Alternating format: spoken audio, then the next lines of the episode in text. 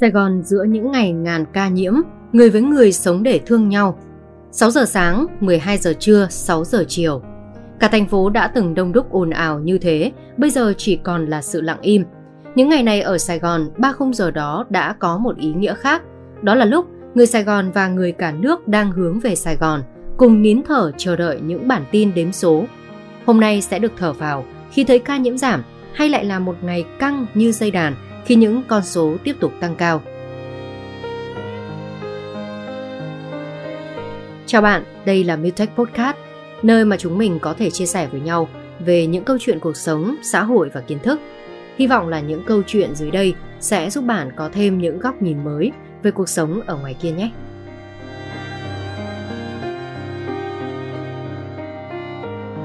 Mấy hôm nay trên Facebook, người ta xe nhau mấy tấm hình chụp sạp rau của anh Minh Dầu – một người đàn ông trung niên với nước da ngăm đen, xăm liền ba hình choán hết ngực. Mới nhìn tưởng giang hồ, ngồi bán rau mà ngó như đang chuẩn bị xưng hùng xưng bá chốn này. Dậy chớ, lỡ thấy anh cười cái là bao lo sợ mất tiêu đâu hết. Để lại đó một người đàn ông chất phác, đúng xứ Nam Kỳ lục tỉnh, hào sảng với mấy cái biểu hiện hỏng giống ai. Rau muống 5 tỷ một bó, giảm giá còn 5.000 một bó. Xoài chua lè chua loét, 5.000 một ký. Với mỗi bảng giá anh còn trong thêm một câu ai mua thì bán, ai xin thì cho. Và không quên dặn khách, quý vị lấy đủ ăn thôi nhé, lấy thật tử tế, không bới móc, dùi dập. Ai lấy nhiều hơn 1 kg tính tiền, hợp lý không quý gì Rồi lại nghe kể, bạn chửi ảnh ngu vì mùa này đang hốt bạc. Ngày lời 5-10 triệu là bình thường, anh đáp, kiếm tiền cả đời mà, chứ đâu nhất thiết phải kiếm ngay lúc này. Tao nghỉ đây, bán giá vừa thôi.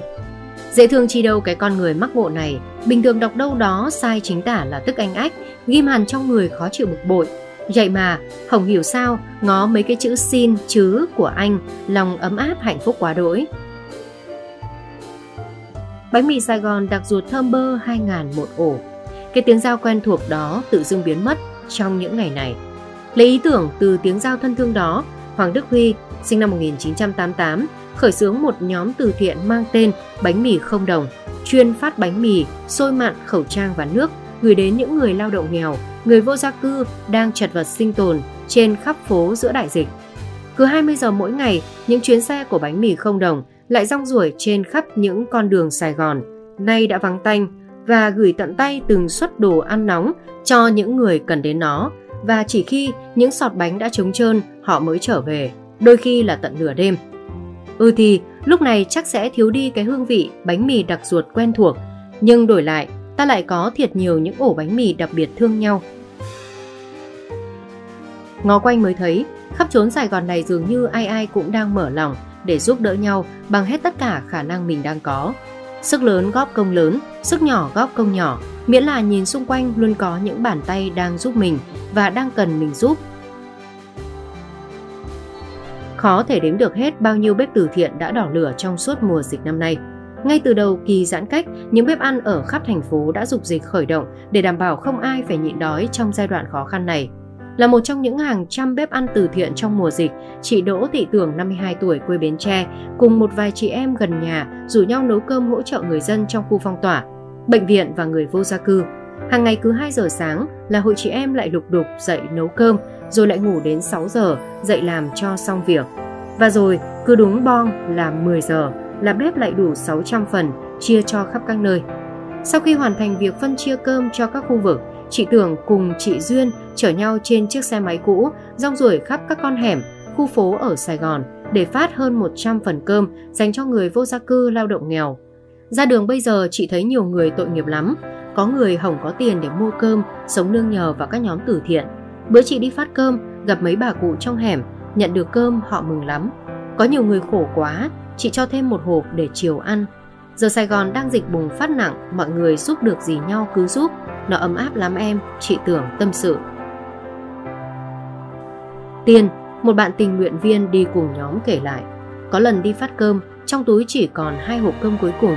Cả nhóm dừng xe lại ở đường Trần Hưng Đạo để tặng hai mẹ con vô gia cư Bỗng một anh shipper bước đến ngỏ ý xin một hộp cơm, tưởng rằng người mẹ kia sẽ phớt lờ. Nhưng cô bất ngờ vui vẻ, san sẻ lại một phần cơm cho anh shipper, rồi tươi cười quay về góc đường quen thuộc. Rồi còn nhiều lắm những câu chuyện về nghĩa tình người Sài Gòn trong cơn bệnh. những chú bác đứng ở góc ngã tư đường, trước ngực mang biển báo hiệu cần sự giúp đỡ, mừng rỡ cảm ơn dối rít khi đón lấy hộp cơm nóng. Hay hôm rồi, xem đoạn clip ngắn anh xe ôm đang cơn ngái ngủ, chạy trốn người tới đưa cơm vì tưởng, bị đuổi đánh, rồi xong cả hai quay qua cười xòa sau lớp khẩu trang.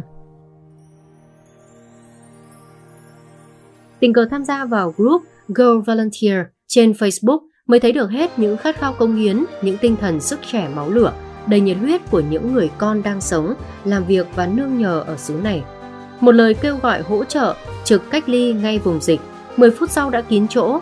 Một lời kêu gọi hỗ trợ vận chuyển hàng đến bệnh viện giã chiến, 5 phút sau bài viết đã update ngay, đã tuyển đủ. Cảm ơn mọi người.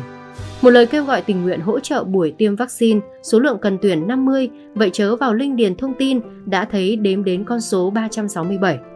Có nhiều bạn còn nói đùa, bây giờ muốn kiếm được slot làm tình nguyện viên còn khó hơn cả săn sale. Vậy mới thấy sức trẻ Sài Gòn máu lửa và nhiệt huyết cỡ nào.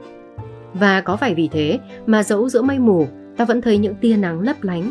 Có phải lần này đại dịch dạy ta hãy yêu thương nhiều hơn, nhiệt thành cho đi và ôm ấp, bao bọc, để rồi từ chính tình yêu ấy sẽ tạo ra điều kỳ diệu và một niềm tin tích cực vào cầu vòng.